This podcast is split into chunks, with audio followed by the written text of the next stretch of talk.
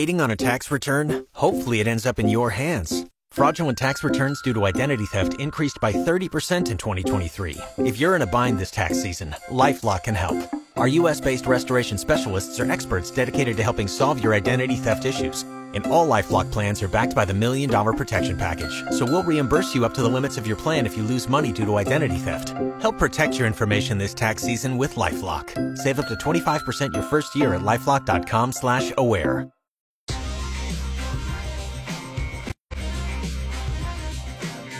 It's Friday. They can't take that away from us, right? We got it. We made it. We achieved it. It's ours. I hereby claim Friday for all of us. We've got the dish coming up in our six o'clock hour. We'll be talking restaurants. Can't wait for that. We've got some dad jokes coming. You may need them. When we get through all this, you may need some dad jokes, and we'll provide some, and you'll provide some. And you can join the show anytime at 210 599 5555. Let me read you a couple of things here. This is from the New York Post. A jaw dropping 3.8 million people have entered the United States through its borders since President Biden took office in 2021. 3.8 million people have entered over the border, half of whom slipped into the country illegally and were never caught.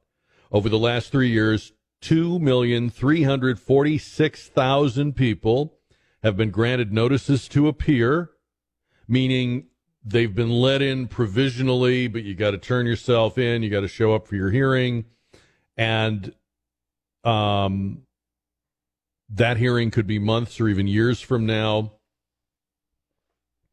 Uh, those numbers reflect people we may never see at a hearing. They may never turn themselves in. Then there is, according to this article, um, an estimated, uh, more than an estimated one and a half million so called gotaways, people who are estimated to have gotten into the country without being detected or caught. They don't have a court date, they're not on a list. This is just a rough estimate. So far this year, the Border Patrol estimates about 600,000 gotaways. And then this is an article from Todd Bensman, who we just had on the show uh, Center for Immigration Studies. Um, he writes illegal immigrants aren't just overwhelming the border. President Biden is flying them secretly to airports around the country. More than 200,000 people uh, have landed over the past year, according to our data at the Center for Immigration Studies obtained through the Freedom of Information Act. Uh, DHS cajoles tens of thousands of intending illegal border crossers per year to instead go on the CBP One smartphone app, make an appointment with U.S. officials at land ports.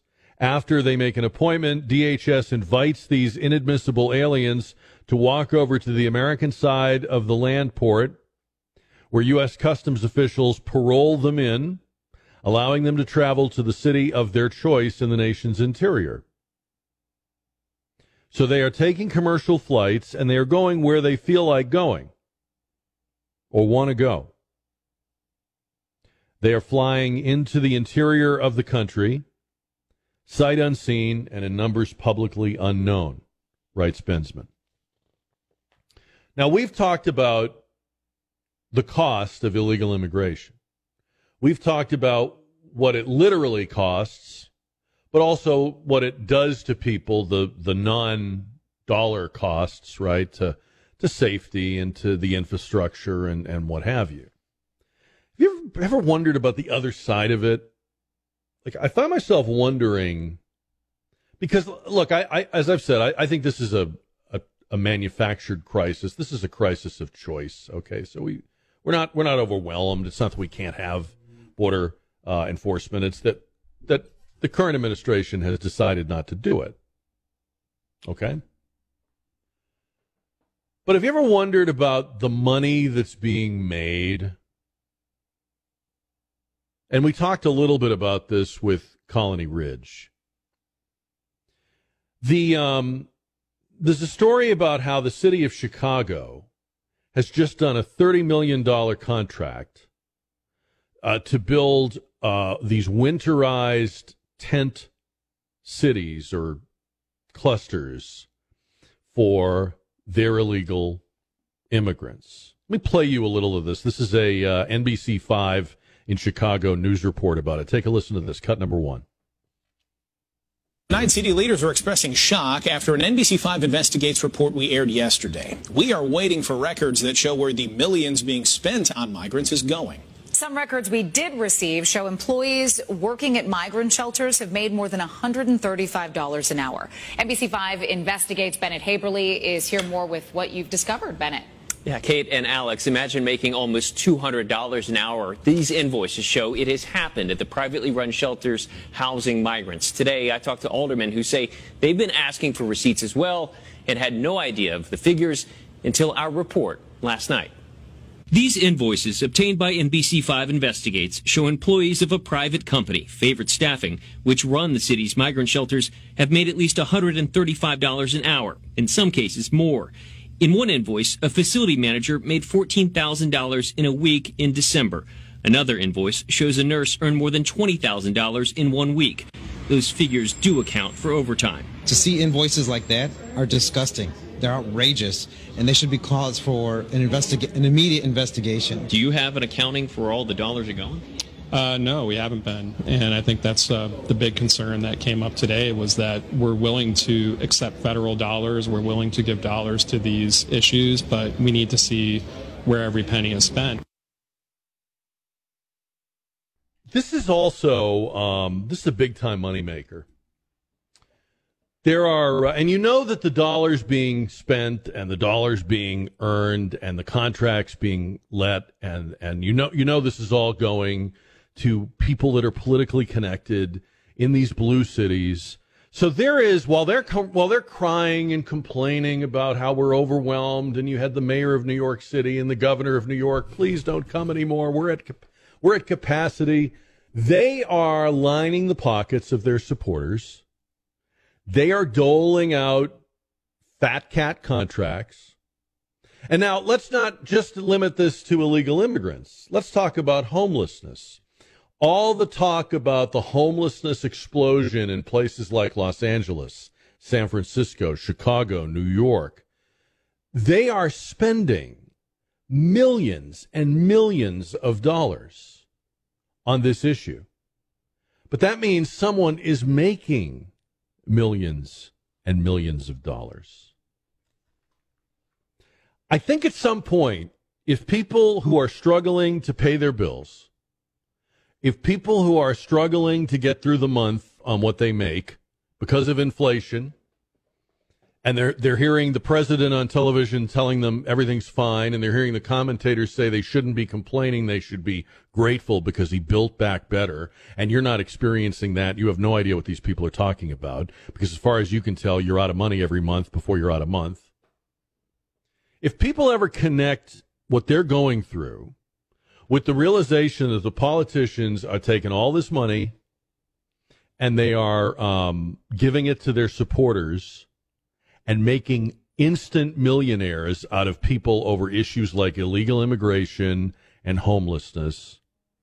I think we're going to have a revolution in this country.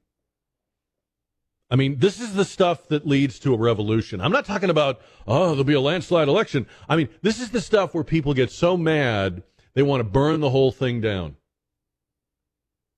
And and I've felt this way for a long time, and I've said this before. If one of the two political parties does not demonstrate some sanity, we are going to veer away from both of them. And people are going to give up on things that right now we take for granted, like there'll be an election for president every four years, and there'll be an election for Congress every two years, and the rules of the road. People will give up on that someone will come along, and the word we use is demagogue, but that won't be the word when the time comes. The, the word when the time comes will be hero. Okay, someone will come along and say, the Republicans don't have the answer. The Democrats don't have the answer. You know they're both the same party. You know they're in bed together. I can help. I can fix this. I know what to do about this all this corruption. I know what to do about the fact that you can't pay your bills and put food on the table for your kids, but somebody's making millions supposedly fixing homelessness or illegal immigration. I know how to fix this, but But I can't do it in the in the confines of the current system. So you'll have to give me emergency powers and extraordinary powers. And if you'll do that, and if you'll trust me, I can make the streets safe. I can make it so that you can afford your groceries. I can make it so that your kids are not taught perverse things in school. I can make it so that um, this this uniparty corruption is is you know once and for all uh, eliminated. I'll slay the dragons of the of the dark money and the Democrats and the Republicans and but I'm going to need you're going to have to you're going to have to trust me. I'm going to need all the power and you know I can't do it in 2 years or 4 years. So we're going to need to suspend the rules for a while. But but history tells us when people get frustrated they don't fall into dictatorship, they embrace it. They beg for it. That's how Hitler came to power. I know that's an overused analogy, but the German people had a democracy after World War One. And they got so frustrated and hopeless that when someone came along, somebody very unlikely, somebody that you look back and you go, how could they have, eh, kangly wrangly, uh, yelling and screaming, how could they have fallen for this guy? When you look, when you look back and it doesn't make any sense, this is how it made sense. People got so frustrated, so furious that they said, the hell with the whole thing. I'm not going to pick between parties that are all the same. I'm not going to pick between candidates that are virtually indistinguishable. I'm, gonna, I'm not going to take uh, the promises uh, that I've heard and that have been broken. I'm not going to believe in a system that doesn't work for me and my family. I'm not going to put my kids in a school that undermines everything I'm trying to teach them and raise them. That's the danger here. We're getting closer and closer to that moment that history says eventually comes if there's too much corruption, too much disillusionment. I read today that the Pentagon announced, and they're proud of this, that if the government shuts down, the Ukraine aid will not be affected. They wanted it to be known that the Ukraine aid, which the president just appointed, or I'm sorry, approved 300, I think it's 324 million or something, that will not um, be touched in the event that there is a government shutdown. The Pentagon said we can keep that funding going from existing monies. Now, whatever you think of aiding Ukraine, it doesn't matter whether you're for it or against it. Imagine the tone deafness of telling people out of one corner of your mouth, hey, the government might shut down. And then out of the other corner of your mouth, telling people, well, if it does, we will continue to serve the people of Ukraine. Not you, the people of Ukraine. I mean, they can't make this more obvious. 210 599 5555. Um, there was a guy on CNN, they were doing a conversation about uh, early voting state, you know, early primary states like New Hampshire and South Carolina. Anyway, they were talking about the voters and they were profiling what voters are saying about the different candidates. And this guy on CNN was saying, like it was a revelation, like, like he had just realized it. And I guess if he's on CNN, maybe he has just realized it. He says, um, Donald Trump is different because he's talking about issues that actually matter to voters. he's talking about things that people are already talking about. He cares about things that people already care about. He said Trump is talking about things like if you ask voters, they care about their families, they care about the economy, they care about the future. They don't care about whether you're going to sue Disney or push out some tenured professors from the state university because they're teaching the wrong thing. It's just not what is connecting with people and the inability to course correct to sort of size up the situation and say, Hey, I've lost half my support in the last six months. That's a reference to DeSantis. Maybe we should try something else. So, yes, Trump, who they're very afraid of, right? Who they think is the demagogue I just described, who they think is the future dictator of America, is talking about or indicating he's interested in the stuff that actually matters to people. So there's the stuff the political classes tell you is important, and then there's the stuff that you know is important that you have to deal with. I mean, your bills are your bills. It's not a think tank kind of thing, right? And all I'm saying is we may have, there may be an answer. There may be a, a, a swing election, a wave election. Maybe so. I, I hope so. But when you read history, there is a point where a people, even a very cosmopolitan, highly educated people, the Germans were the, the most, ur, you know, urbane, cosmopolitan people in all of Europe. You know, there's a reason there were a lot of Jews in Germany for Hitler to prey on. Because the Jews, who've always been a nomadic people, figured out that the Germans were the most enlightened people in Europe. They felt safe there.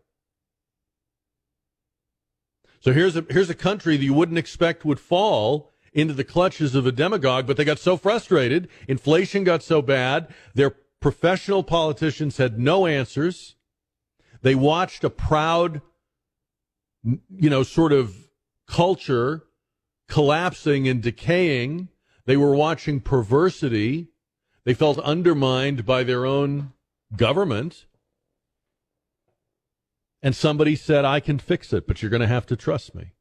And I got to go outside the lines and I've got to do this in a non traditional way. And we're, we're not going to have elections and we're not going to have, but you're just, you, you watch, we'll make it better. We can be great again.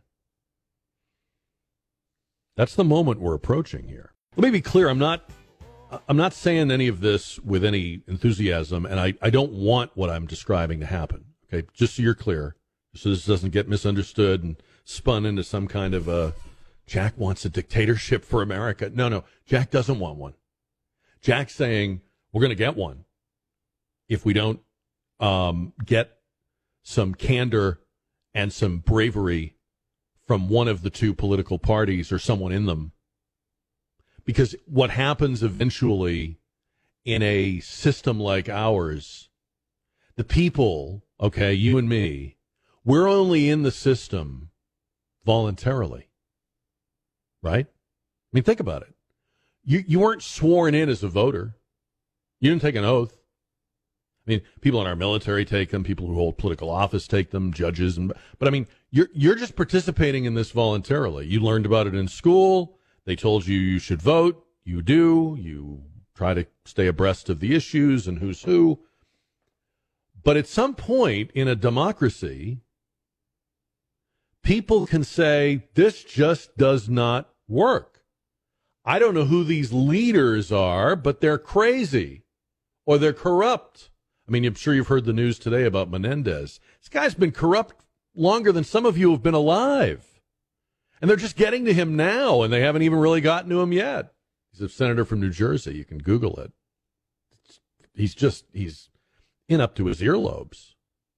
The fat corrupt slob who's been at the trough for too long.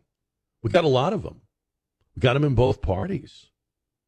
In fact, I feel like they throw us one every once in a while just so we'll think that, hey, you can't get away with it. Look, this guy got caught. He was taking bribes. They got him on video. But but what if that's because the other 99 of them are doing it and, and getting away with it and they just throw one to us to keep, just to keep us like, you know, at bay. I don't know. I mean, I'm just wondering, right? Uh, anyway, I don't want a dictatorship, but if we don't get some answers, people will give up on the system. That's what I'm saying. And I, if I'm here and I'm doing this thing, I'll be raising my voice against it, and I'll be trying to. I, I don't want it because what I know from reading history is we won't get we won't get America back. Okay, we won't get it back. So I don't want it to happen and I'm hoping it doesn't, and it doesn't have to, but we are getting closer and closer to that moment. President uh, Trump was on the campaign trail and gave uh, a speech where he was talking about Dwight Eisenhower. This is in Iowa. He's talking about Dwight Eisenhower. Um, but specifically, he was referencing the fact that uh, Eisenhower had a uh, program. Now, picture picture this. Imagine using this term today they had a program in the Eisenhower administration called Operation Wetback.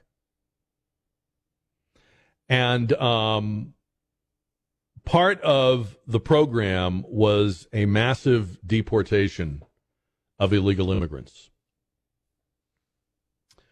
Uh, don't get mad at me. I'm telling you that's what they called it. Okay. And they called it that for the obvious reason that these were um, illegal immigrants that had crossed the river and were working in the farms and working. So anyway, so Trump's talking about this on the campaign trail, and he says, um, "I really like this idea and this program, and we can do it because we've done it before, and people liked Ike when he did it, and I like Ike was a slogan." He's talking about all this, and I'm thinking to myself, does he not know that Ike? Dwight Eisenhower, who was president in the 1950s, who was one of our greatest wartime generals in World War II, did this with the total buy in and loyalty of and service of the federal government. Dwight Eisenhower didn't have a Christopher Wray or a Jim Comey or a you know, he, he didn't have a, a, bureaucracy that was having secret meetings and undermining him and working against him. He was a national hero. He didn't have a federal bureaucracy that was 95% Democratic. He didn't have a federal bureaucracy where the president has virtually no control over anybody at any appointed level. Does Trump realize that there's let's say I don't know. I'm going to pick a number. I'm going to make up a number because I don't know the exact number. Let's say there's four million federal workers, or we'll say three million. Let's say there's three million federal workers. I don't know what there are. Let's say there's three million people in the federal government. I'm not talking about the military. Does Trump realize that he only appoints a few thousand of them?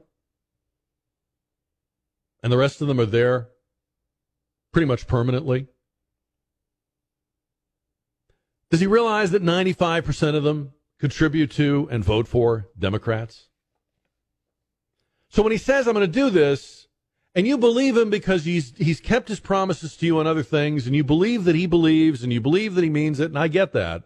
But you do realize, right, that Ike could give an order, and like a good general, that order was, yes, sir. And if Trump gives this order, he's not Ike. And this is not the 1950s. And that's what I'm talking about. So when he talks this way, I want to believe that he knows the difference, the, the reality of it. But then I wonder because if he does know, why isn't he saying that? Right? And so yes, like what would you do about those illegal immigration numbers that I read at the start of the show?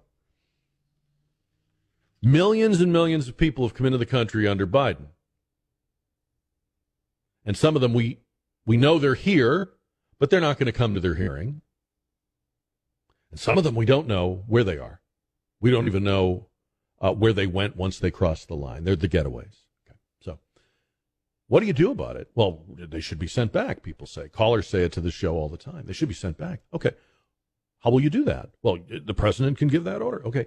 But when the president gives that order, who carries out that order? And see, this was the problem when Trump was president last time.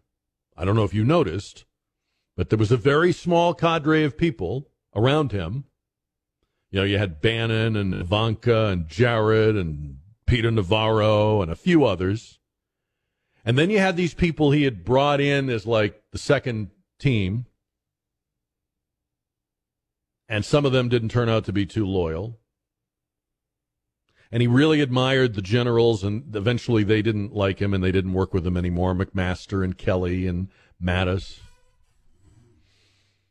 And by the end of his administration, he had a bunch of, you know, third, fourth string guys, the deputy acting secretary of this and the acting attorney general, and he had like more attorney generals in four years than than uh, FDR had in twelve years. I mean, this is the this is the real this is where the rubber meets the road. Who's the government? Not who's the president. Who's the government? You know, I uh, I don't know about you, but I, I, I try to be polite. I try to be accommodating and and kind to people. Um, and uh, I, I don't look for conflict. This whole business about say my pronouns and you've got to say my pronouns is always kind of is always kind of rubbed me the wrong way. I don't I don't put that in the same category as, you know, live and let live or just try to be nice to people because the whole pronoun thing to me um it, you're not coming at me from a position of hey, let's live together and let's live and let live. You're, coming at me with a demand. And the demand is that I deny what I know is true.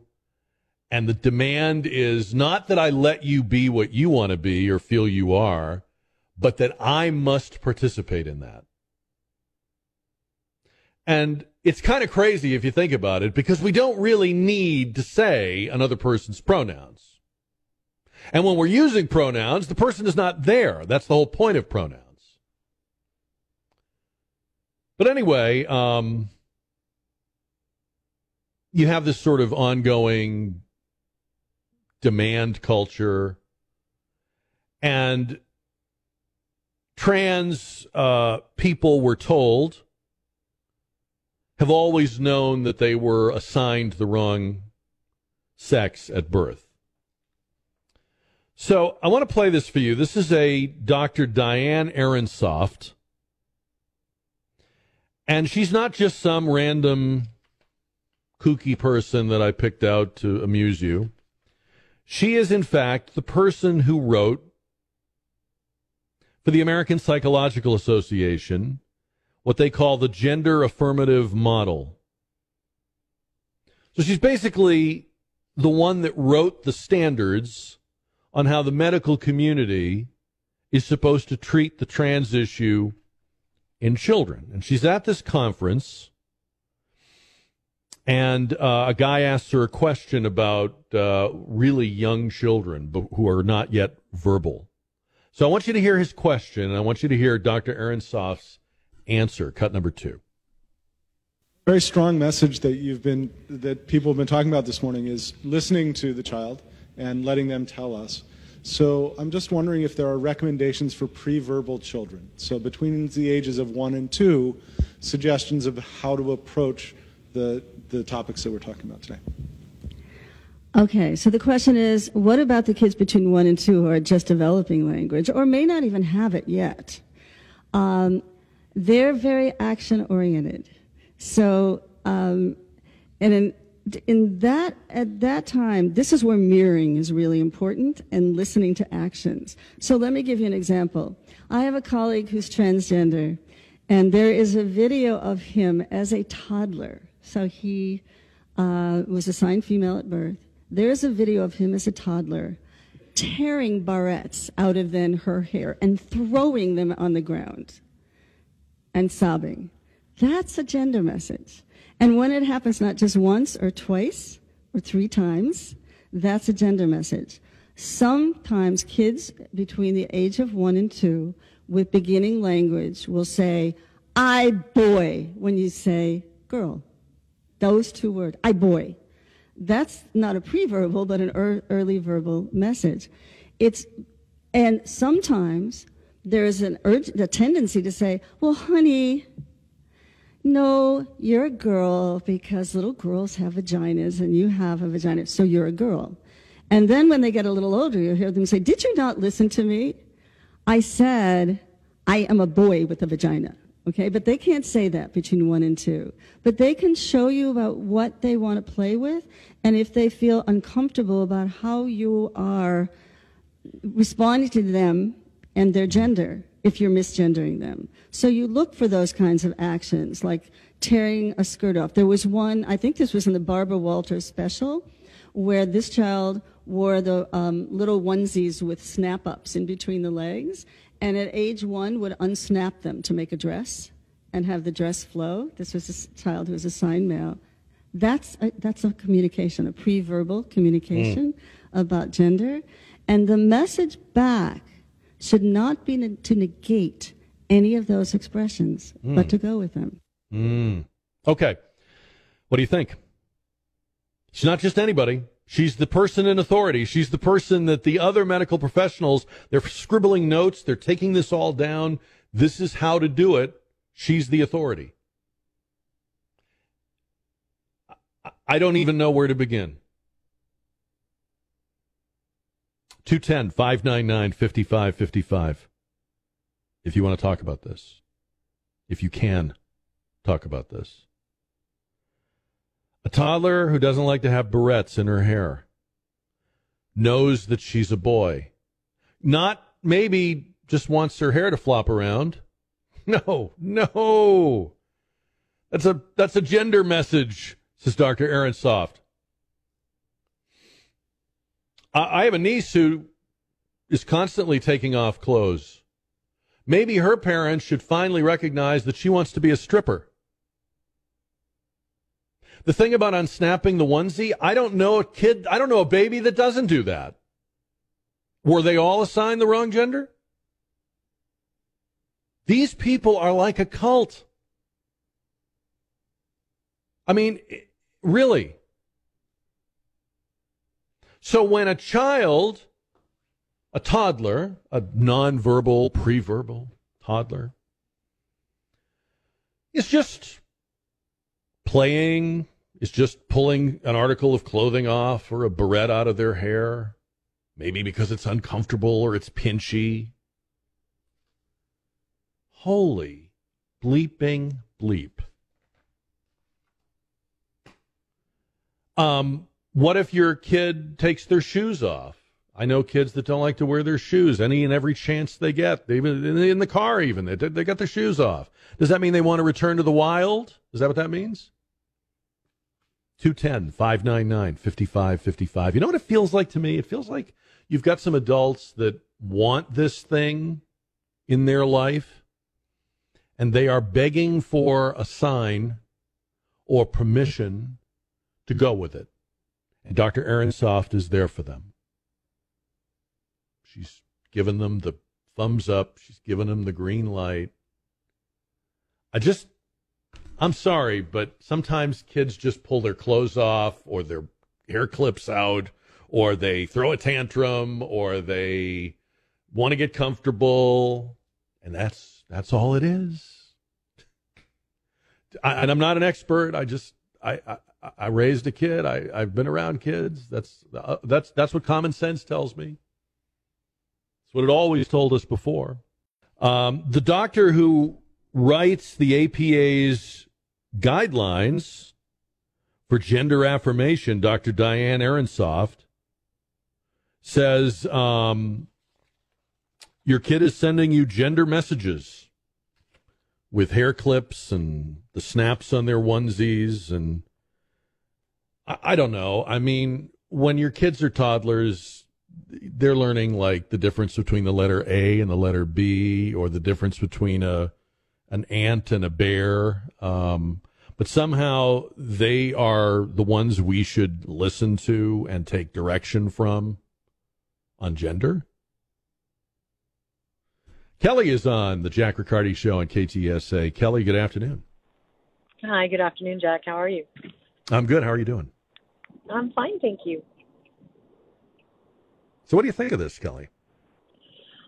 I really think that this has gone too far. I mean, we're putting all of these thoughts and ideas upon our children that they just do not have the capability at a younger age or even at a teenage age to deal with. And you know, as a young child, I didn't. I was telling um, someone I didn't like the the feet in pajamas so my parents would cut them out. And it wasn't because I wanted to wear pants. It wasn't because I thought really anything into it as a child. It's just that the bottoms of the feet in the onesie pajamas hurt my toes, mm-hmm. and I didn't like them. So, mm-hmm. you know, I think you can misconstrue anything, like you said, you, you know, that you want to, um, but we're really taking it too far because we're looking to make either someone inclusive or make a point or make you know maybe Diane is looking for some notoriety. I don't know. I just think that it's it's gone a little too yeah. far in this country yeah. with regards to these these things, and we're not doing our children any favors, and we're really creating a lot of mental illness. Ch- children do um, mimic and absorb things like a little sponge. So we should also be careful about something as maybe easy as saying, "Oh, well, I thought that she was going to be a boy, but it turns out she was a girl." We put a Mhm. lot of our own ideas on our children, Mm, and we mm. really need to stop doing that as, Yeah. as adults. We should know better. I think you just put your finger on it. I, I really do think a lot of this is the the the um, uh, genesis of this is in the adult. I, I see parents that I think want this in their life, and they are looking for uh, and seizing on what they think are the signs of it. Because then, if, I don't know if you've noticed, but people that are really into this, they constantly post about it and talk about it. It's very self-referencing. Um, and so, yeah, this doctor is basically uh, giving them all these little things to, to scrutinize their kids for. First time a barrette comes out, oh, she, she's really a boy. Uh, Kelly, thank you for the call. Appreciate hearing from you. Vivian is on the radio. Hi, Vivian. Yes, sir. I just got so irate. I think these people are so stupid, thinking that they're so smart because they they got the label as a doctor. But um, a child is going to be a child. They're gonna. They don't know at one or two years old what they what they are. They're just innocent children, and to put labels and to think all these signs that this is who they're going to be is stupidity. I'm so sorry. Yeah. I agree. Vivian, thank you. Appreciate having you. Uh, Dean is on the Jack Riccardi show on KTSA. Hi, Dean. Oh, okay. Do we have Dean? I tell you, I just still there. Yes, Dean. I can hear you now. I just shook my head. Uh, I listened to it. recently. I said, shook my head, and then I got to thinking. Know, this is this is a. It's somewhat coincidental uh, or ironic that these new assessments in early childhood behavior all of a sudden come to light within the last year or two. Uh, and it's it's almost as indicated earlier. You indicated earlier, it's it's a movement, part of the movement to try and uh, solidify their presence in society, as as creating this as another factor in a young child. But they go to the point. The analogy I use, they go to the point. If I had a if I have a child that say stuck pins and a doll, am I going to immediately assess that that child is showing signs of violent behavior as Yeah. an adult? Right. Right. That Right. that is that is the analogy I use. It's just Right. it it's they're trying to solidify their place, not the transgenders, but people who support that movement. I think it also it, it also I think if you can shake people's confidence in intuitive parenting, then you strengthen the position of the expert class and the government. Like hey I really can't I don't I don't have any business raising kids. I don't know what I'm doing. I don't know anything about children but the government does. So whatever the schools are teaching them is fine and whatever the government says to do is fine. I, I, I think a lot of this is designed to to instruct all of us that we really have no idea and no business raising kids by our own lights and intuitions, which is, of course, how we've always done it. Uh, we were talking about the this uh, Dr. Ehrensaft. Maybe we should play a little of that again, Don. Um, she's the author of the American Psychological Association's gender affirmative model.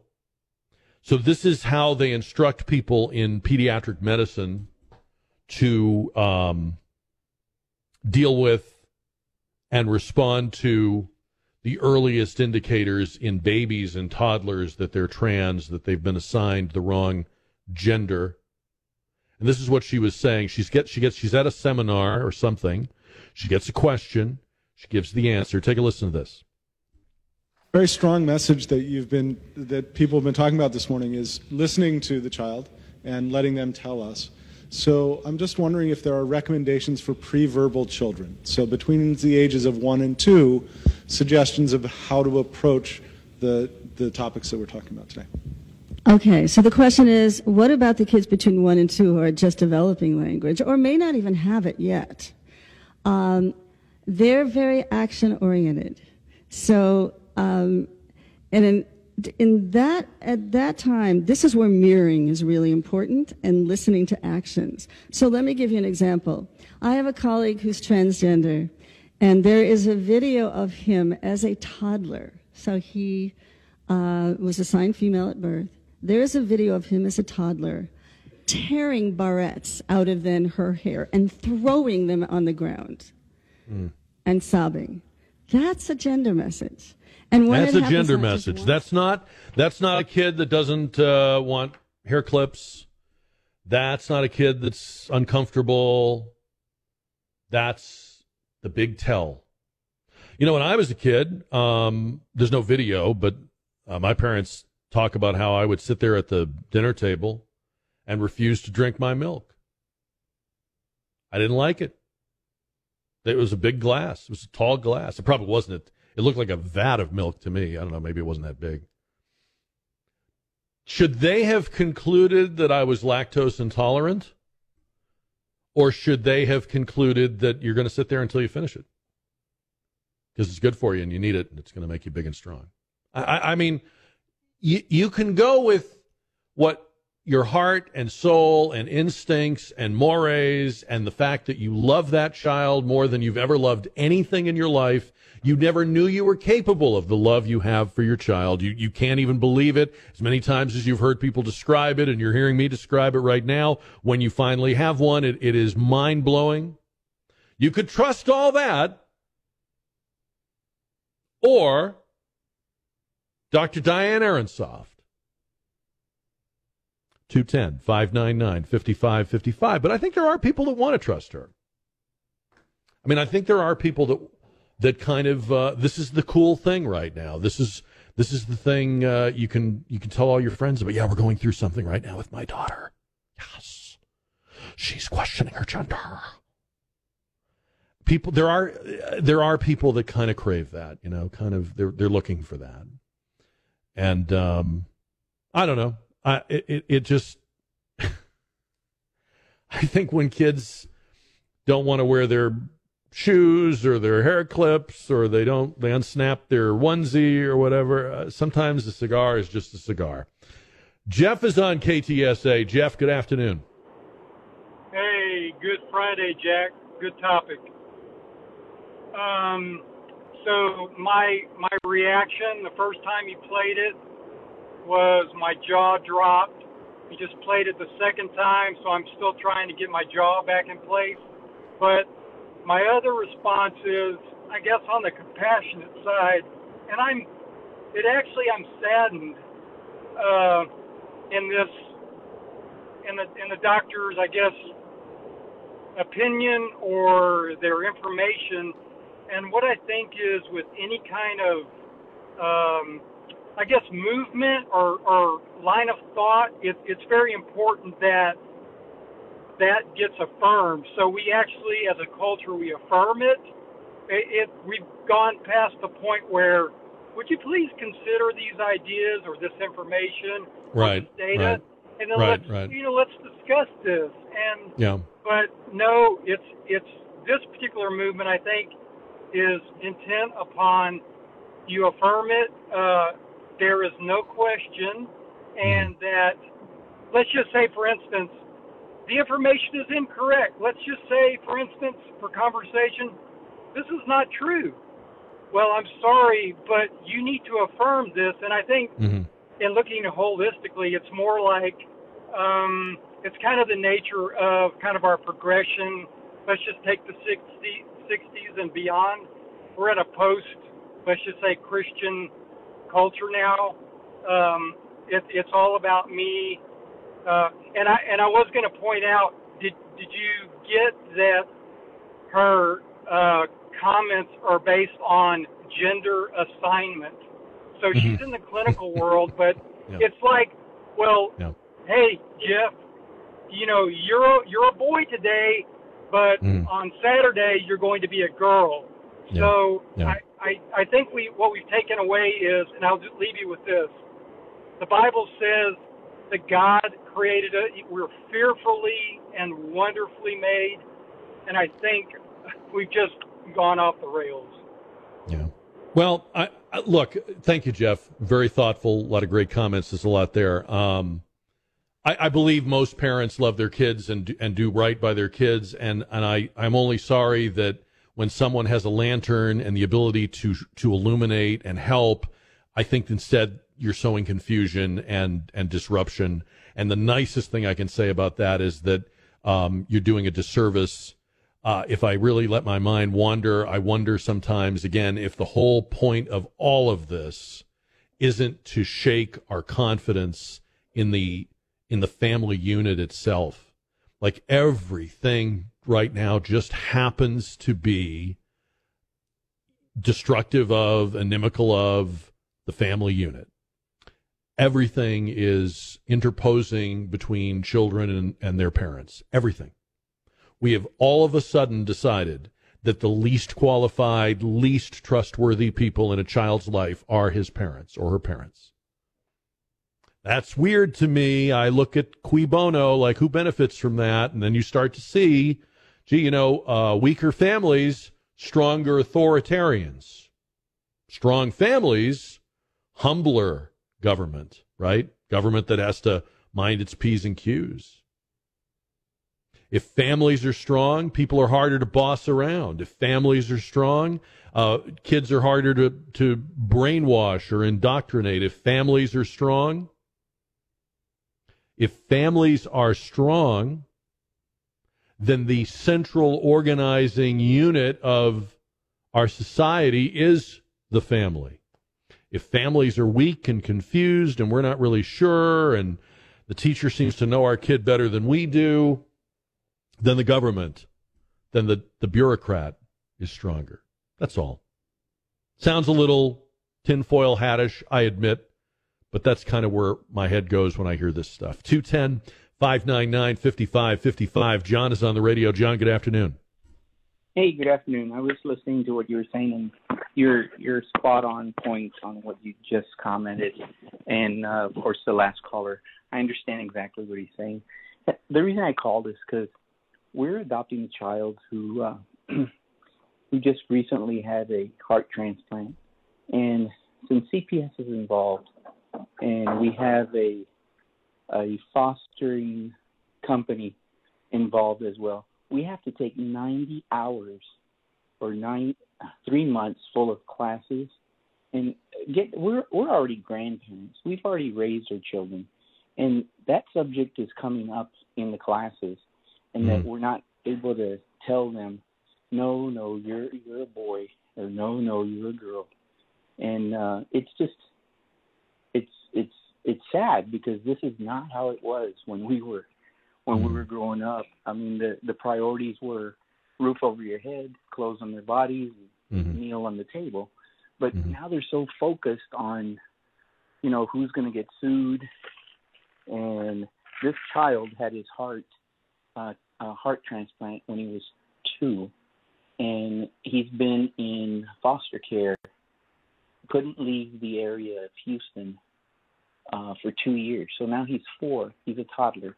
So mm-hmm. we felt really bad, and they made us feel bad because we lost those formative years of you know when they're they're young.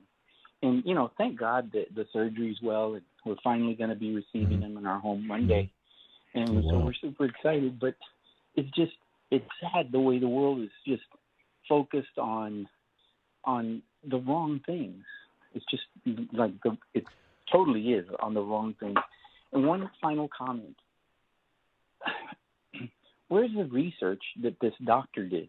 I mean, even when they give a pill, they they test the pill against the placebo. It, she's factoring all this on just this one incident. Mm-hmm. You see where I'm getting at? Yeah, she can watch a video and know what's going on. That's that's incredible. That's not even that's not even medicine. That's not like supernatural. Like she has supernatural powers. Uh, it's a great point, John. I want to say this. I love what you're doing and this adoption, and I'm going to pray for you and and your family and this child and focus on that. I mean, yeah, there's a lot wrong with the world, but there's a lot right with the world when somebody is doing what you what you all are doing, and and I hope it works out. I hope hope it, hope it's a long, happy life. Thank you so much. The thing is, that's why it's harder for other people to pick up on fostering and adoption because mm-hmm. they make it so difficult for yeah, people to yeah. do this and overcome this. And it's, yeah, that's a great point. People just give up. So right, or or or or afraid to even get near it in the first place, knowing what they'll Absolutely. what they'll be Absolutely. expected to. Yeah, no, that's a great. John, God bless you. Good luck with it. Really hope it works out. Monday is the day. That's exciting. It's incredible, right? You thought you were busy next week. Wow. Uh, this uh, Dr. Diane Ehrensaft, who's a very, very, very big name in child psychology and um, is looked up to in her uh, discipline. Uh, she's based at UC, UCSF. She's out of Oakland. She's 76 years old. She's written the guidelines that the APA uh, encourages pediatricians and healthcare workers to um, use and educate themselves on kids and um, sexuality. I, I, you know, I um, somewhere out there, there really are kids. There really is a kid that's confused. I'm not saying that never happens, uh, but instead of a compassionate response to the actual confusion, to me, the way I look at it, this is creating confusion. This is exploiting and creating uh, the the worries, the anxieties that parents have, and it's a vicious cycle, right? Because the more people hear about this, and the more it's in the news, the more apt they are to think that, oh, I've got it in my house. Mike is on 550 and 1071 KTSA. Mike, good afternoon. Hi, sir. You know, I haven't talked to you in probably a couple years. I've been listening to you since I was getting my doctorate within the medical field. I'm actually a medical practice myself. And this is 100% about the children. But, sir, what I also think about is how this changes the public's view of medicine. So it's just like COVID and it's just like vaccines, right? Now, as a medical provider, I'm pro vaccine, but whenever our um, upper level medical colleagues were saying things that didn't add up, were saying things that didn't make sense, and then they expected the American people to follow, um, you know, their their suggestions, and the American people didn't.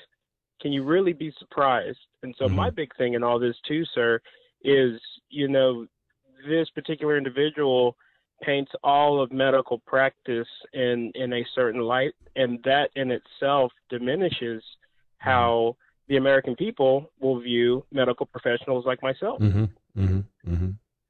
Boy, it's really interesting you say this because I just had this conversation this afternoon with a good friend of mine who's a nurse. We were talking about this very thing that the the COVID vaccine deal with the mandates and the uh, the intimidation and you'll lose your job and all that they've wrecked they've wrecked the vaccination um, model in this country.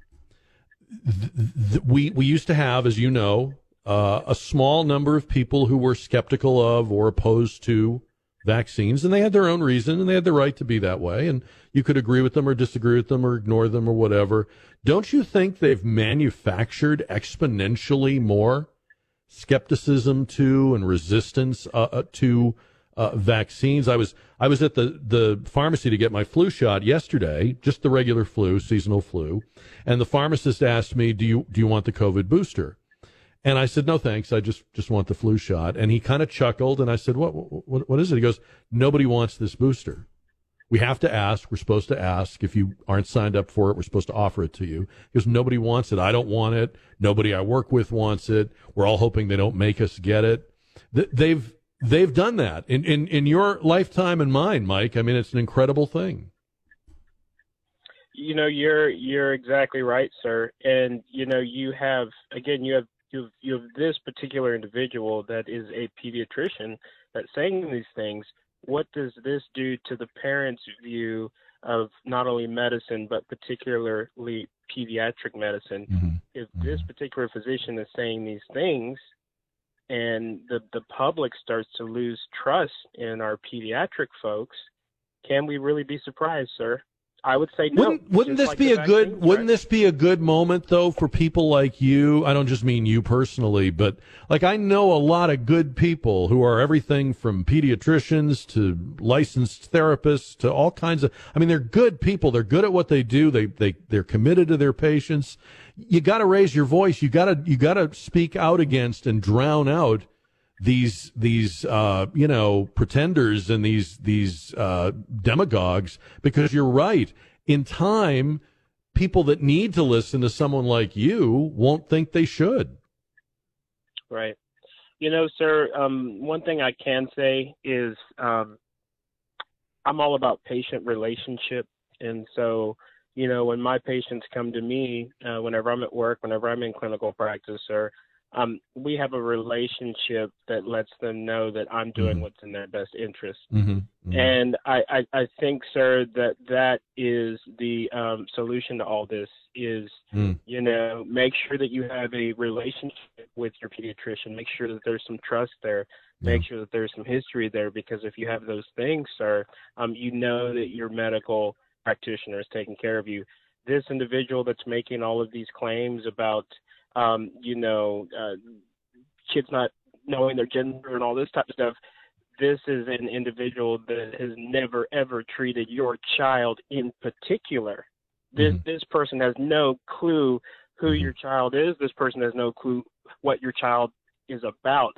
All this person sees you as is what, sir? I don't want to say just a number, but honestly, just a just a statistic, just a data data figure, right?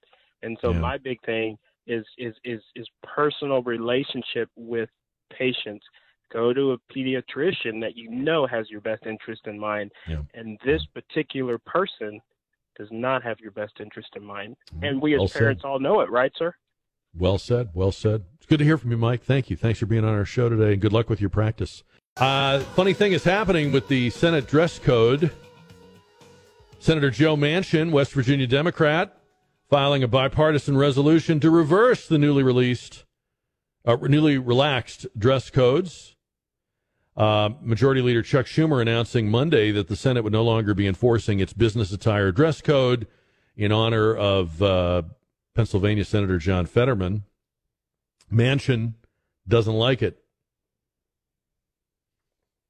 Even the number two Democrat in the Senate, Dick Durbin, so this is Chuck Schumer's deputy, Dick Durbin, senator from Illinois, breaking with Schumer on this. There need to be standards, says Durbin. I'm concerned about it. The senator in question is a personal friend, but I think we need to have standards, he said on a Sirius XM interview airing today. Durbin says, by the way, that Schumer made the announcement without checking with him, and he doesn't know why. I, had a thought about the dress code. I've said my piece about it. We've talked about it. Um, among other things, it's ludicrous that in a all over this country, okay, all over this country, every day, business is um, conducted, meetings, interviews, conferences, and people put on their big boy and big girl outfits and, and go to these things. And business attire and looking professional It is just something people do. Okay. Leave it to our, our, um, you know, sort of, I, I guess you could say privilege addicted upper crust to say, you know, we really don't need this. This is encumbering. And of course, we know what it, what it's about. It's, it's about trying to keep Fetterman in the Senate because they got a one seat majority. Okay. But then I started thinking today, and just hear me out on this. This is real. I'm surprised the women are not raising their voices about this. There's, I think, 20 women senators. But let me tell you something, because I've been in I've been in a lot of different professional settings. There is a huge double standard when it comes to dressing down between men and women. I've worked at places that had casual dress codes, including the radio station. I've worked at places that had casual Friday. There is a big time double standard between men and women. Guys, when you say casual, guys can get away with anything. Women cannot and don't. I'm a little surprised. I, I, I realize that the women in the Senate are almost all Democrats, and this is a Democrat thing, but man, I, I you're you're you're gonna if this goes on and continues, um, you won't be able to relax your standard of dress. Only the guys will. I'm surprised women don't see this. It's it's crystal clear to me that that's a double standard, and it will be. But they don't seem to have woke up to it yet. But again, I, I'm also starting to think that maybe it didn't poll very well, or they're getting a lot of feedback on it because you see Manchin and Durbin both. We're not even out of the week yet. this isn't even a week old. This policy's not even a week old, and you have two leading Democrats in the Senate going, "I don't think so." Speaking of how you dress, or if you dress at all, I was reading today about a new art exhibit um, where, in order to enter the art exhibit, this, by the way, is um, apparently in Serbia. In order to enter the art exhibit, you have to squeeze through two naked models. The entryway is itself a work of art, it's performance art. But in order to get into the exhibit, you have to um, basically push your way through sideways. That's how close this man and woman are standing to one another. They're completely naked. So imagine a naked guy and a naked woman, almost nose to nose. And the price of admission for getting into the art exhibit is that you have to push your way through these two. And you know, my first thought was apparently COVID is over, right? I mean, whoa. Talk about talk about a clear indication that the era of COVID is over. Um, the art critics are agog. They love it. They love the fact that one of them said, um, the art critic for The Guardian said that part of what makes this art is how terrifying it is. You know, if they really wanted to make it terrifying, they wouldn't use models.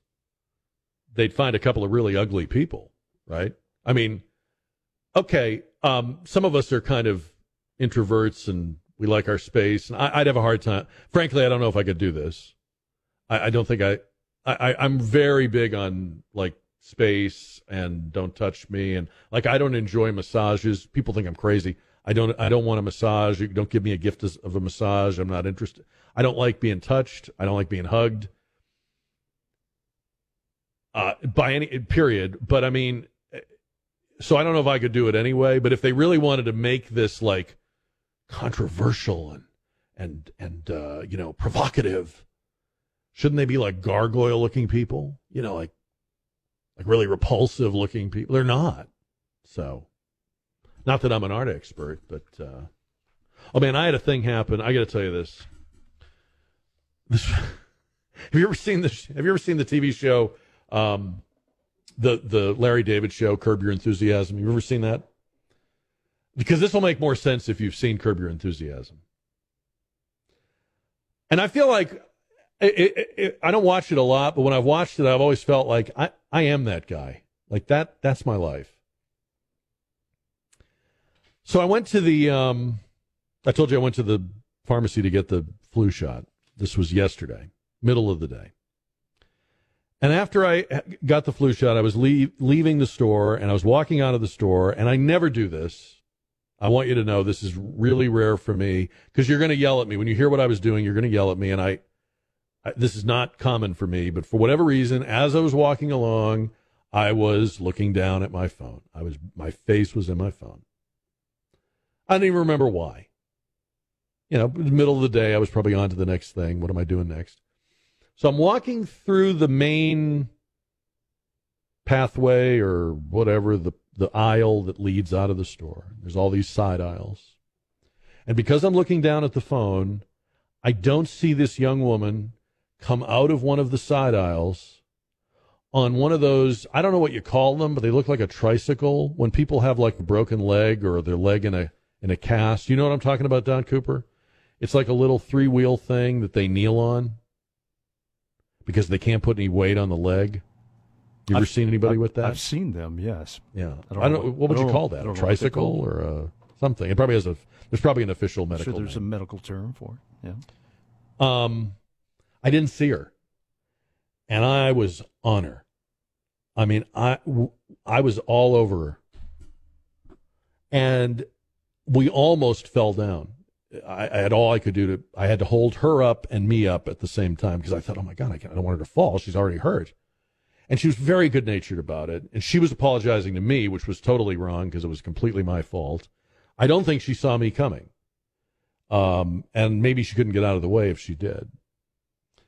But here's the here's the point of the story. So fortunately, we did not fall down, and but here's where the Larry David part comes in. Because first of all, this does sound like something that would happen on Curb Your Enthusiasm. But secondly, this is how I know I'm getting old. I I felt like I needed to make a joke. And that is the ultimate old guy thing to do like I, I for, for whatever reason, I had like two or three or four really bad jokes that came to the tip of my tongue, and I was able to pull them back. Although I think in a few years I will not be able to, because that's what like dads do. That's where dad jokes come from. You know that sort of inappropriate moment. I mean, it, she was very nice about it. She could have been mad at me. She could have told me to watch where I was going. She didn't do any of that. And here I was, I was going to make some kind of joke that would have been that would have been lame. Pardon the pun. See, there's one right there.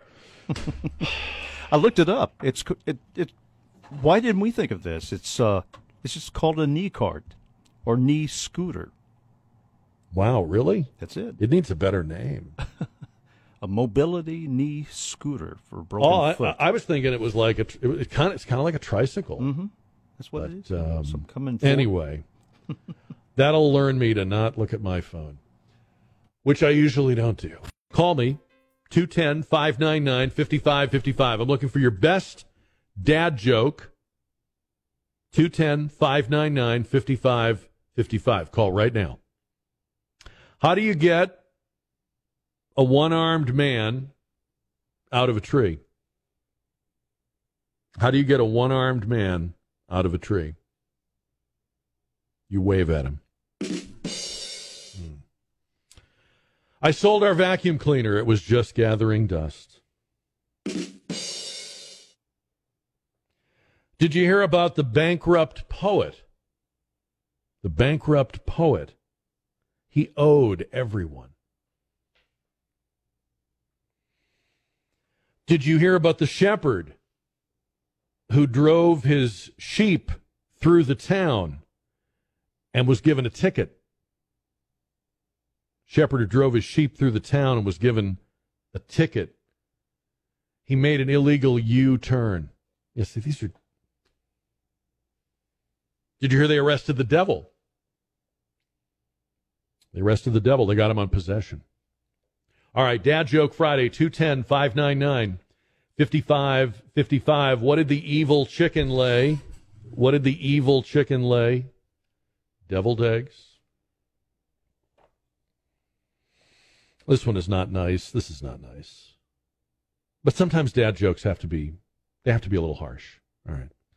What do you call a bear with no teeth? What do you call a bear with no teeth? A gummy bear. That's just not right. Um, ben is on KTSA. Ben, good afternoon. Oh, hey, Jack. Uh, I love your show, man. I, I love oh, all thank your you. different topics, and this is one of my favorites. Um, okay, so a grasshopper walks into a bar. Okay. And the bartender tells him, "Hey, you know we have a drink named after you?" And the grasshopper says, "You have a drink named Steve?"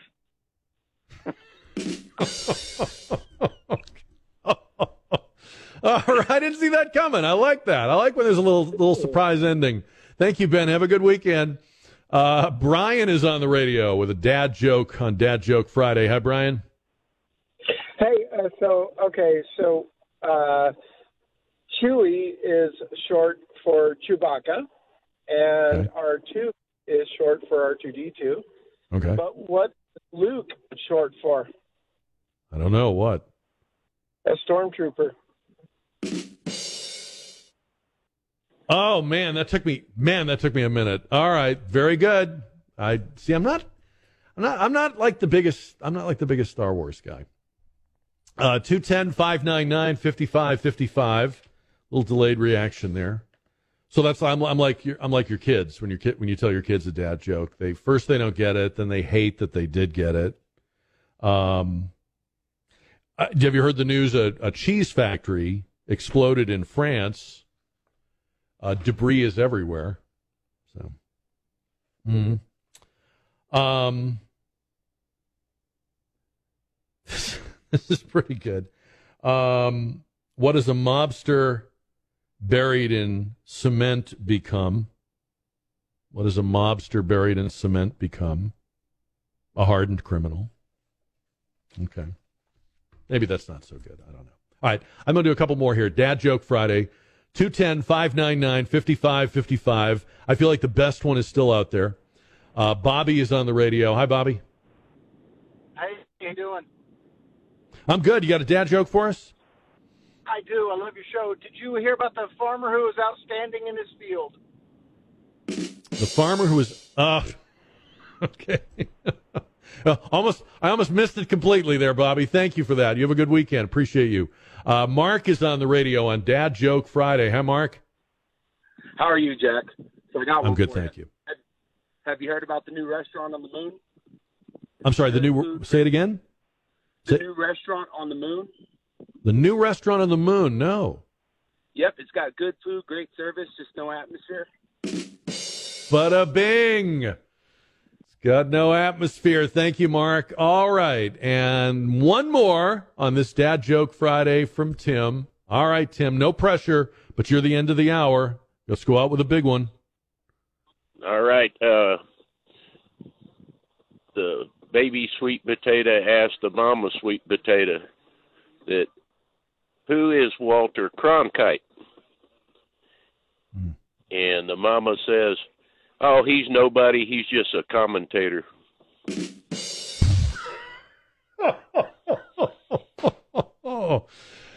You know, Tim, I love it. We got to get a, like we get like a more modern news guy in there, though. You know, so that pe- I know who he is, but I'm afraid there'll be people who won't know who Walter Cronkite was or ever knew who he was. But that that is funny. Very well done. Um, all right, we'll do it again someday soon. It'll be a Friday. That much I know. Beans and cornbread. Beans and cornbread. Beans and cornbread. Beans and cornbread had a fight. Beans knocked cornbread out of sight. Cornbread said, now that's all right. Meet me on the corner tomorrow night. I'll be ready. All right, here we go. It is Friday. It is the last hour of the last show of the week, and we call this the dish.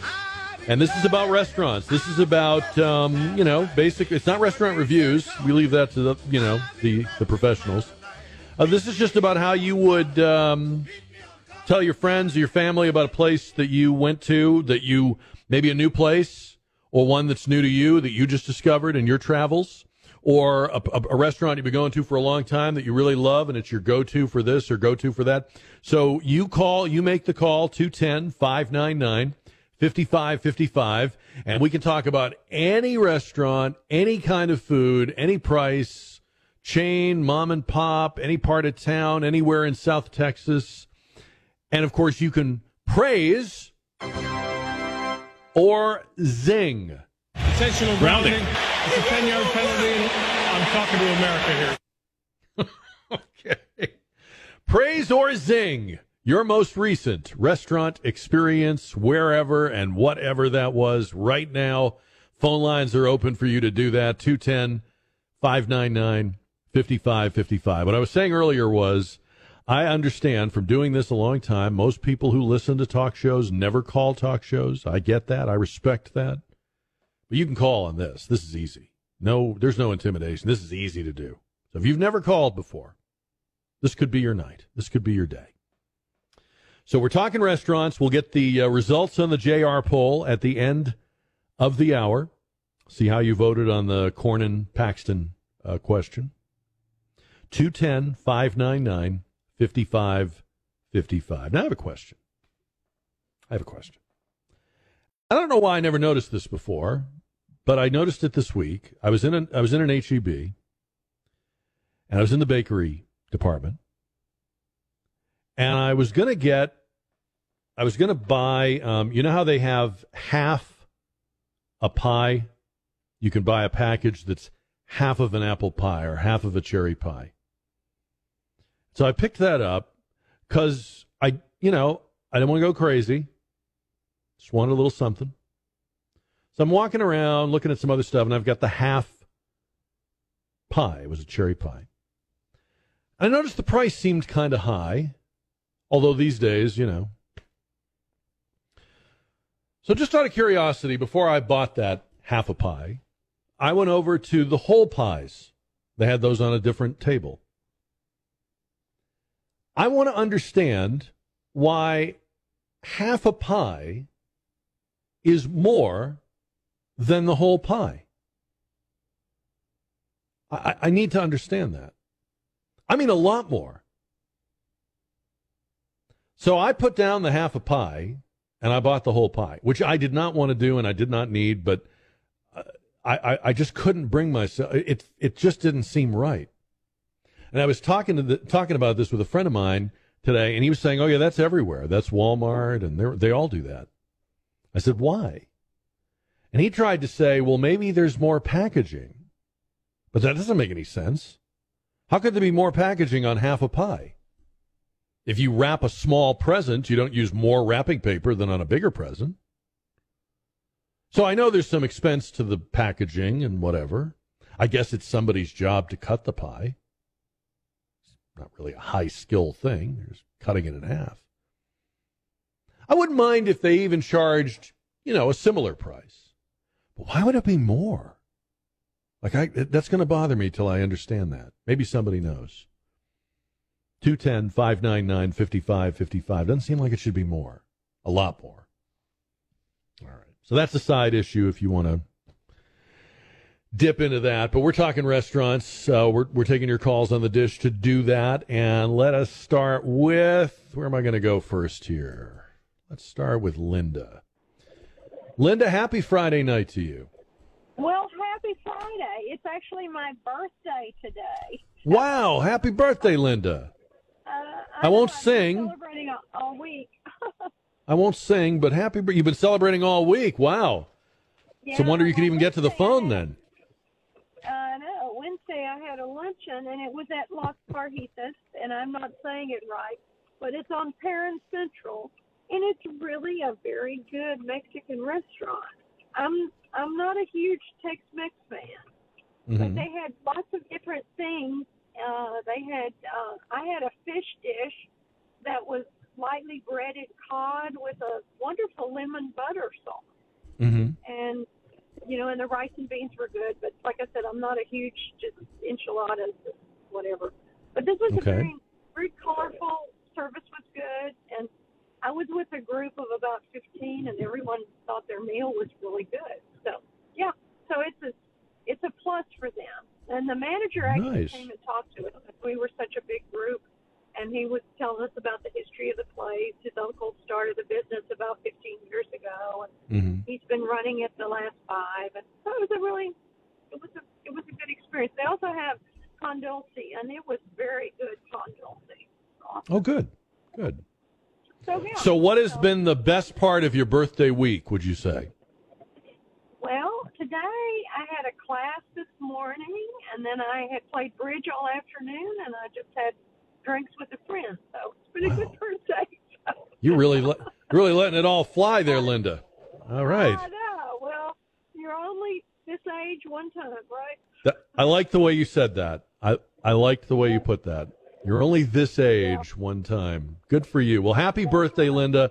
I hope you've had a wonderful week and a wonderful year ahead of you. And praise from Linda for Las Carretas Mexican Restaurant, 3975 Perrin Beitel, or uh, Perrin Central. Perrin Central, 3975 Perrin Central. Las Carretas Mexican Restaurant, right over there by the big post office.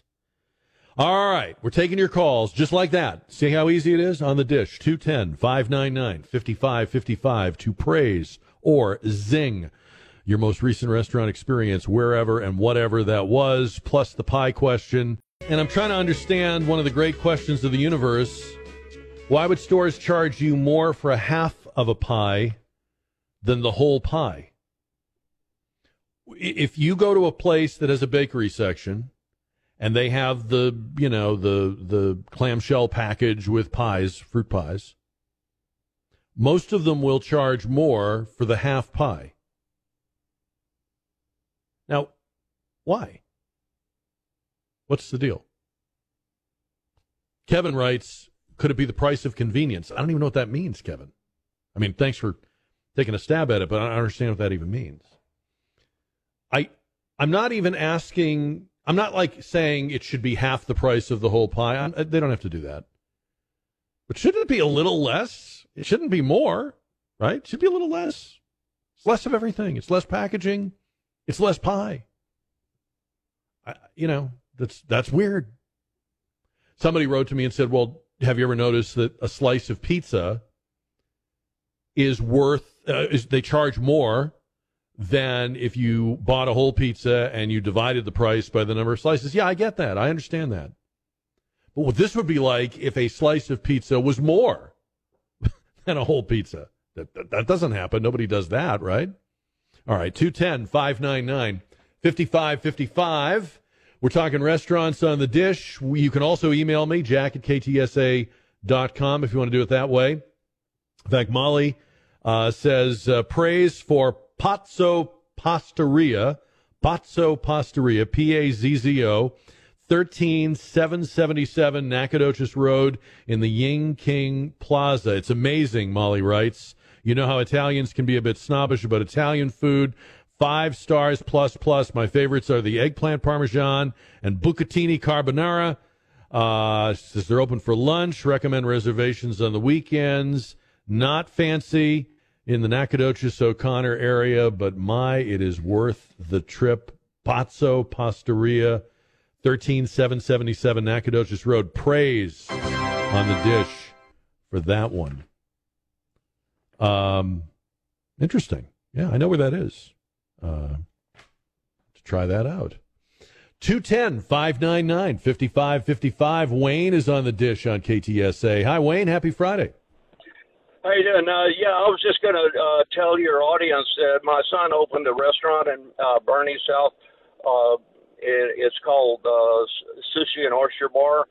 He just opened it last month, and he's he's really he's he's really uh, I think he's hitting the uh, knocking the ball out of the park. I mean, I was uh, there last night before last, and I uh, I I had to wait a long time to get my and I'm his I'm his father, and I had to wait a long time to get served. But he he's uh, I just wanted to let people know Okay. it's available What, there. what what is the name of it, Wayne? I'm sorry, I missed the name of it. At South Boerne Sushi and Oyster Bar, or Sushi and South- Oyster Restaurant. South Boerne. South- He call he has a sign up there. It says Sobo, South Boerne, Okay. and then Gotcha. Sushi and Oyster Bar. Gotcha. Okay. And where in Boerne So is it? anybody that, that gets out to Boerne that likes sushi, uh, it's the only only really uh, sushi sushi restaurant in Boerne right now. A few restaurants serve a few things that are Uh-huh. sushi like, but they're not Okay. they're not promoting it as a sushi uh, restaurant. Where where uh, where where in It's in 909 uh, Waterview Parkway. It's just off of Main Street behind Okay. uh, PNC Bank. 909 Waterview Parkway. Okay. Yes, sir. S- In And. Suite 104. Suite Okay. 104. Okay. South Boerne Sushi and Oyster Bar. All right, very good, Wayne. Thank you. I appreciate your call. Nice of you to. I give think you- I call it a bar, but he's, he calls it a restaurant. I think. Okay. Thank you, right, Wayne. sir.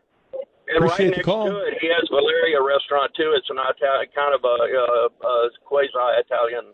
Oh yeah, I've been there. Yeah, I know exactly where that is now. I've been to that one. Okay. so he owns both of those. Y- yes, sir. Wow, Uh, he's doing he very well. Opened, he just opened. He just opened uh, the sushi bar Mhm. uh, or the sushi restaurant last month, and uh, it's actually doing better than Valeria's. Valeria's been open for Mhm. seven years. Right. Yeah. No, Valeria's a nice place. I've I've been there a couple of times. Very nice. Well, good luck to him, and and you sound like a proud dad, and it's nice of you to give him a shout out, Wayne. Thank you for that. Thanks for calling us. Uh, I would normally say, by the way, just let's so we don't get crazy here. This is not a segment for you to plug your family business or plug your own restaurant, but but I'm gonna make an exception because I'm a dad, and I would be like Wayne. I would be doing the same thing if my my kid had a restaurant. I'd be telling everybody. So that's nice. Um, South Boerne Sushi and Oyster Bar says here 109 Waterview. I think maybe that maybe we misheard him, but uh, on the uh, on the website it says 109 Waterview Parkway in Boerne. And James is next on the dish on KTSA. James, happy Friday night to you. Same to you, Jack. Hey, listen, we don't live in the area, but we were in the area right after lunch, and we stopped at uh, the Texan Seafood Restaurant on Pleasanton Road. Hadn't been there, only been there twice before, and both times easily over 20 years ago. Well, couldn't find the place. Well, lo and behold, from last time they moved three blocks south and on the other side of Pleasanton. But had to Google it. We found them. We went in there, my wife and I, we both ordered, I think they called it the original seafood platter or something like that. Came with a fillet of cod, three jumbo fried shrimp, onion rings, choice of potato, toast, la di da salad. First thing, oh, I want to say the service was excellent. Everybody was friendly. Um, the um, the salad was just a bed of iceberg lettuce and nothing else. it was the poorest, Okay. poorest salad I've ever seen in my life. Yeah. But Wow. I was I was I was hungry and ate mine. My wife didn't touch hers. The the food got there and I was really disappointed on the shrimp, the jumbo shrimp for being Friday. Uh didn't look like they changed the grease in the vat probably in about a month because if they would have Oof. left it in there, it was borderline burnt. Um it was edible, but it it was almost it was dark dark dark dark brown. Mm. Yeah, so that was a turn off. Yeah, um, I can tell you, other than the, uh, I got two more points, and I'll make it quick. Um, the onion rings that were on top, each of our plates or platters had about five onion rings. They were some of the best onion rings I've ever eaten, and it's obvious they didn't fry them in the same oil they did the, the shrimp. Uh, so that was a good thing.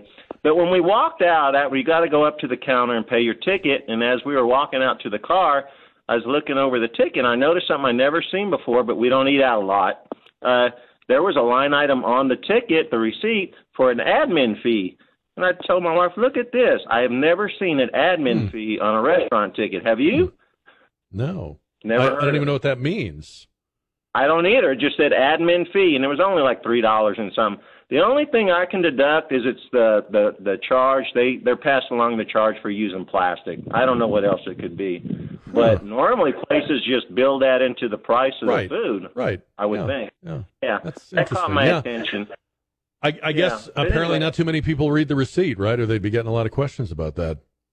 Yeah. Anyway, anyway, I'm not sure if I would go back. We hadn't been in a long time, and we wanted some fried seafood, and um, it. I don't know if I would do it again. I'll leave it at that. Well, you said um, you you said it's on Pleasanton Road. Is it is it maybe called Sherry's Texan Seafood? Yes. Yes, and that's it. Good point. When we had gone before, it wasn't Sherry's, it was just the Texan.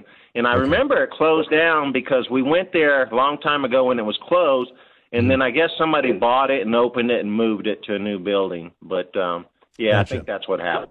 All right. Well, I looked it up, and that's what popped up. So thank you, James. Appreciate your call. And I guess we'd call that, Don, a praise and a zing. Can we do that? Intentional grounding. It's a 10 yard penalty. I'm talking to America Here's here. the zing and a praise. Okay, so a praise and a zing for Sherry's Texan Seafood Restaurant, eleven thirteen Pleasanton Road. Nice service, great onion rings. Not happy with the frying of the shrimp and maybe the age of the grease. Yeah, I don't. Okay. I don't like it when they don't uh, at least maybe clean the grease or change it up or s- Yeah. strain it, whatever they do. Yeah, whatever they do. Clean Yeah, no, I'm with you on that. Um, and and sometimes you don't know at first because you, you have to kind of taste that. Mhm. You, you can't always go by the by the darkness or the appearance of it. But uh, okay, yeah. And there's something about when you're in the mood for for fried seafood, you just got to have it. Like you can't substitute something else for that. When that when that's what you want, you got to find a place that does it. So that didn't work out as well as expected.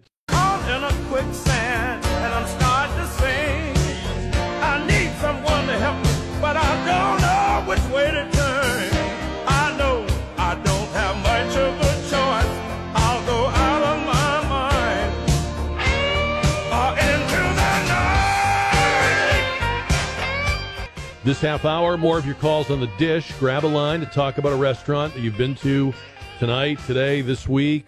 It could be a new place. It could be new to you. You could be singing the praises of an old favorite.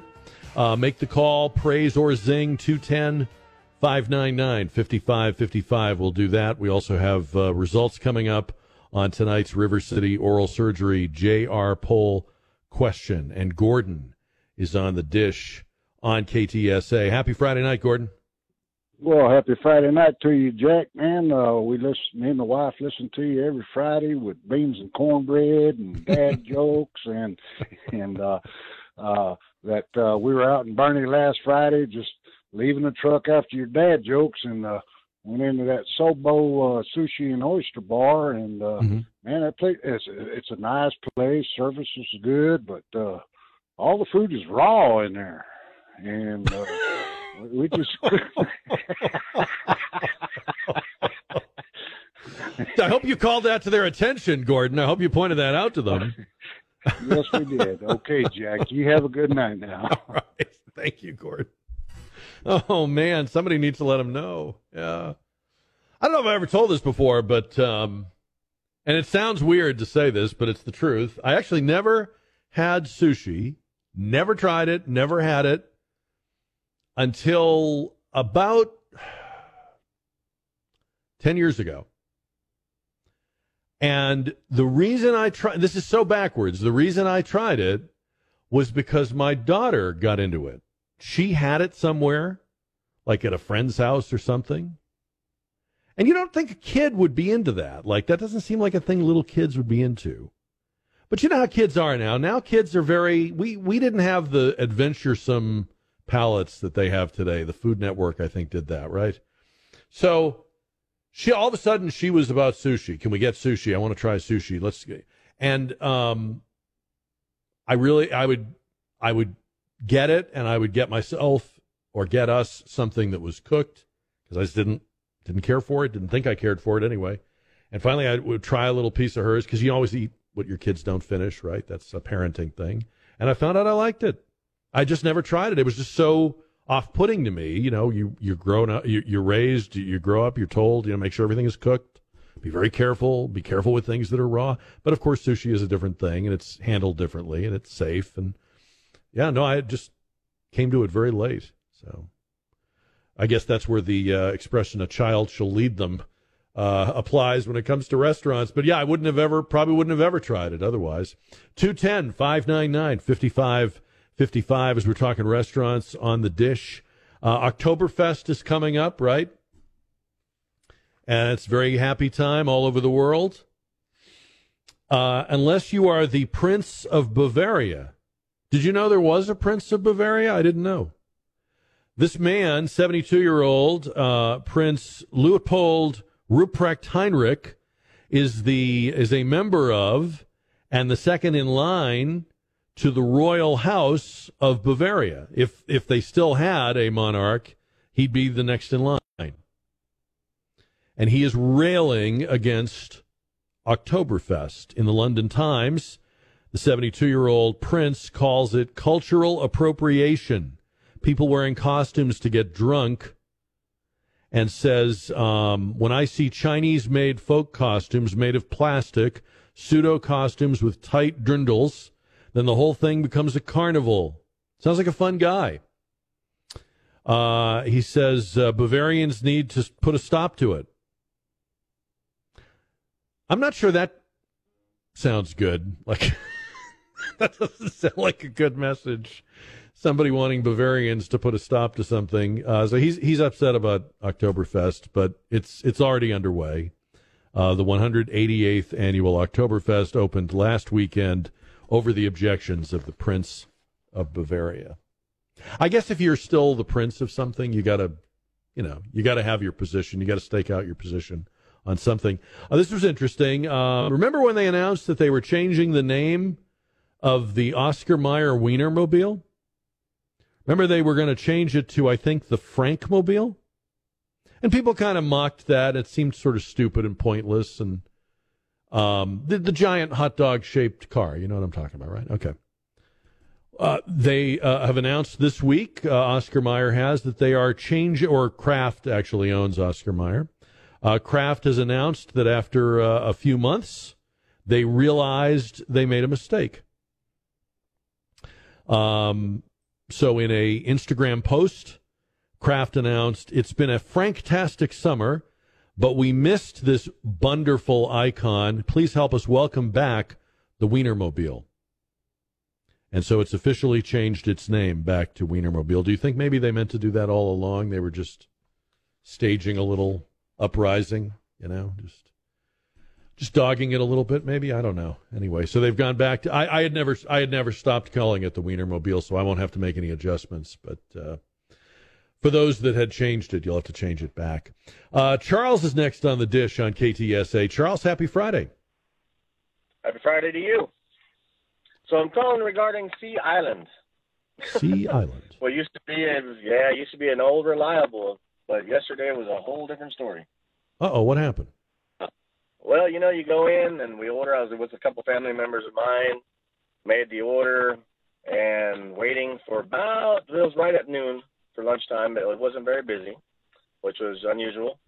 Uh, probably about 30 minutes, and we get brought two of the three plates, um, and then we're told that the other one's on the way.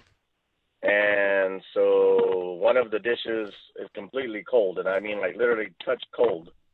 And so we have to send that one back again uh, while my fish tacos were sitting there waiting because we're still waiting. This is uh, 15 minutes later now that we're waiting on a remake of that food. Then another that comes back out. Yet we're still waiting on the other plate um, for another 10 minutes. so um, anyway, Which uh, uh, which location was this, Charles? This was the one there on I-10, right there near uh, Wurzbach. Okay. Yeah. Hmm. And so, you know, just a very disappointing situation. It seems the manager wasn't in the location; she was in the back getting an order. And at that time, this is when no, like you could hardly see there was no plates up on, you know, that were ready to, you know, be taken out. Um, she finally appeared, and at that time, as soon as she got back, all of a sudden, this overwhelming amount of employees is there, and all of a sudden running a bunch of food. Mm. yeah. Just you know, everybody was just kind of you know not working basically. I guess at the time decided well, uh, you know, the, what's the old uh, saying when the when the cat's away, the mice will play. Yeah, yeah, that's too bad. Um, we, we, you know, we've had, you know, both praise and zing calls about Sea Island over the years, and I, I don't know if I sometimes wonder if they were better off when there was just the, you know, the original one, and as they branched out, Yeah, it seems like maybe they're having a hard time keeping keeping it consistent. You know? Yeah, I think that's the biggest issue. You know, the one there by North Star Mall is the one I've been going to for years and years, and then I probably haven't been in a couple of years, and what a disappointment. You know, it was just uh, pretty disappointing when you're taking family members out. Yeah. You know, just Yeah. a special meal, and you know this kind of thing happens, but it seems to be happening lately a lot everywhere in a lot of places. You know. Customer Well, yeah, you, that's a that's a fair hell. point. I think I think restaurants are having a hard time just getting help and keeping good people and uh, keeping up, you know, keeping their staffing up. But as you said, it looked to you like um, once there was some oversight, everybody kind of got on their horse and was doing what they were supposed to do, right? Absolutely, that's that's So. that's kind of been the key. That was the key there. I can guarantee you that. And the manager came up and just offered to take twenty five dollars off of our tab without me even asking for anything. wow. So they they kind of know. They kind of know they have a problem. Yeah. Yeah, yeah. yeah. that seemed to be the key right there, saying, "Hey, man, uh, yeah, we know we screwed up." Yeah. Gee, I'm sorry that happened to But, uh, you, yeah. but uh, It just, you know, Sea Island used to be a staple, man, in San Antonio. It seemed like, you know, and it just kind of, you know, just for what it's anymore. for what Seems it's worth, I will say this: I I always have a good experience at the Rector location. I I feel like if you can get to that one, to me, that's the one that is still always good if if that's convenient or if you're in that area. Because yeah, the others are kind of hit Yeah, or miss, but get a that one is always good. Yeah, because All right, Charles, have a good night, sir. Thank you for calling us. Thanks for calling the dish. So Zing for the Sea Island location on I ten. Intentional grounding. It's a 10 yard penalty. I'm talking to America here. I just love that moment. Football game, guys making the refs making an announcement, uh, player interrupts them. I'm talking to America here. All right. Uh, our last call on Sea Island was praised back in March, but uh, yeah, kind of a, I'd say for every three or four praises, uh, we've had a zing and um, kind of all over. But uh, I personally, again, I just think the Rector restaurant seems to have the best kind of spring in their step. Um, we've got your calls on the dish. We've got the results on the JR poll all coming up 210 599 5555. Liliana is on the dish. Hi, Liliana. Hi, how's your day going? That's going great. How is yours? It's going better now. I'm off work. Excellent. So, what you Well, got for I'd like- us? I'd like to give a good shout out to a barbecue place near the AT&T Center. It's called Ball Hogs Barbecue, and they're at 2941 East Houston Street, San Antonio, Mm-hmm. Texas. They have some good brisket and some chicken ribs, and I love their sides. They have mac and cheese, uh, beans, whatnot. It's it's very good. Hmm. Is it a big place or small place or? It's a it's a small place. It's it doesn't look like it's open, but it's open. If you see cars in the little gravel parking lot next to it, it's open. Okay. And you said the best things there would be maybe the ribs and the brisket. That's maybe what we should try the first time we go. Yeah, the ribs, the, the ribs and the brisket, and I prefer getting the mac and cheese too, and using their homemade barbecue sauce on the mac and cheese. It's freaking bomb. Ooh, look at that. I never thought of that. Barbecue sauce and the mac and cheese. Look at you. A lot of people don't Great. realize this, but if you put baked beans in there too, it t- tastes good too. You're like a you're like a food scientist, Liliana. I never thought of these things before. I like that. Barbie, was it a? I I prefer like black beans and mac and cheese. I've tried barbecue; it comes out a little too sweet, but Huh. like dark black beans and mac and cheese tastes good. There you go. All right, I'm gonna I'm gonna try that for sure. We'll call that the Liliana special. All right, thank you for the call. I hope you have a great weekend. Praise for Ball Hogs Barbecue. You know we've had a lot of new places called in today, uh, and by new I mean new to us, like not previously called into the dish. So Ball Hogs Barbecue is 2941 East Houston, near the AT and T Center. We also had uh, new new first time call Bazzo Pastaria, which was 13777 Nacogdoches Road, and Las Carretas Mexican Restaurant, 3975 Perrin Central. All first time to the dish tonight.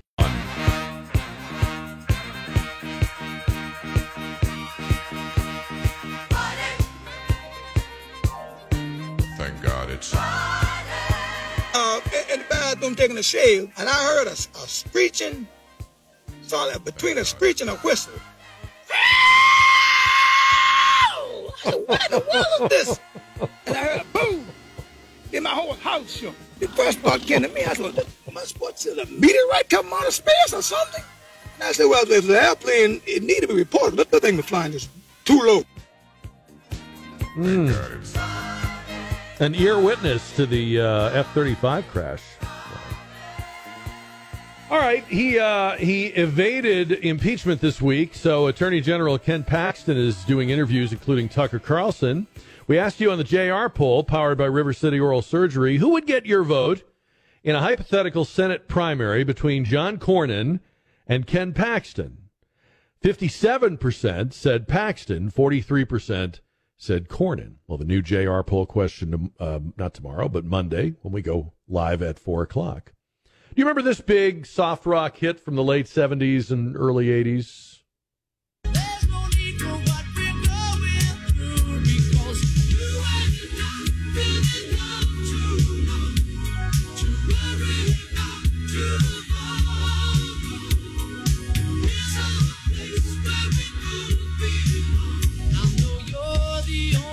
Hmm. It's a great song. That's the band Ambrosia and their lead singer David Pack. So Ambrosia is still on tour. They have some different members now. David Pack is not with them. And I, I didn't know why. I just recently learned all this. But David Pack, a few years ago, had to beat cancer. And he did. And on the other side of that health scare, he kind of reinvented himself uh, as kind of a contemporary jazz artist. He still sounds amazing, as you're about to hear, because he has covered this song. This is David Pack's 2018 version of You're the Only Woman. We'll leave you with this tonight. Hope you have a wonderful weekend. Catch you back here live Monday at 4 on KTSA.